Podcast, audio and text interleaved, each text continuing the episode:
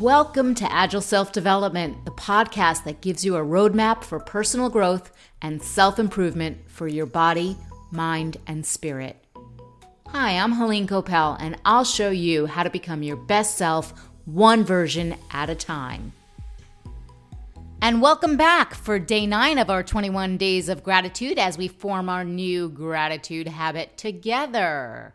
And I am joined once again by my friend Michelle Cloyan, my partner in gratitude. Hi.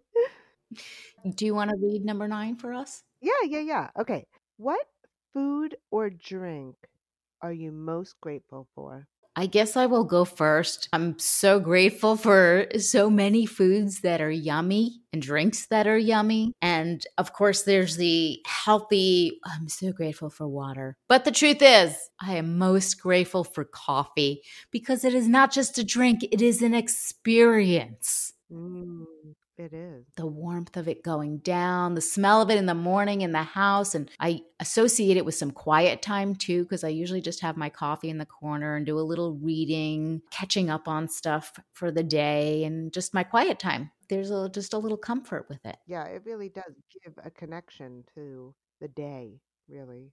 Yeah. Okay, it's your turn. Um, the first thing that popped into my head, it might sound silly, but I'm most grateful for guacamole. Really? Yeah. Why? what about guacamole?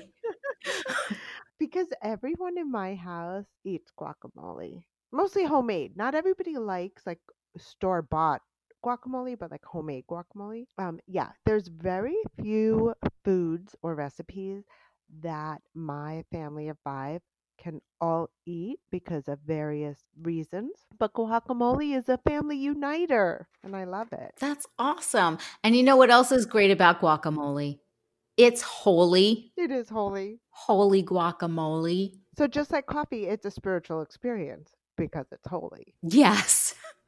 No, I like the idea that, you know, I I know with your family, it's really hard to get everybody on the same page with what to eat. Yeah, yeah. So I get that as as a family moment. And you know, I have no reason for it that's any deeper than guacamole's good and it is um it's great with chips. And I love chips. It is great with everything.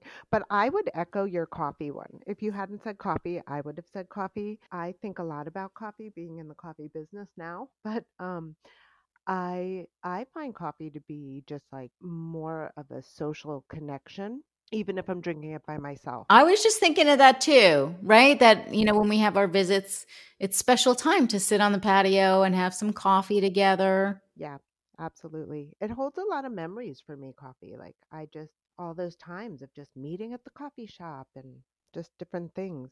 Yeah. I love it. I'm grateful for it. I'm grateful for food and drinks that connect us. Yes. So that wraps up day nine of our 21 days of gratitude. Join us again tomorrow for day 10. Love you. Grateful for you. Back at you and a cheers on that coffee mug. Join the conversation on Instagram. You can find us at Agile Self Development. Share your gratitude each day.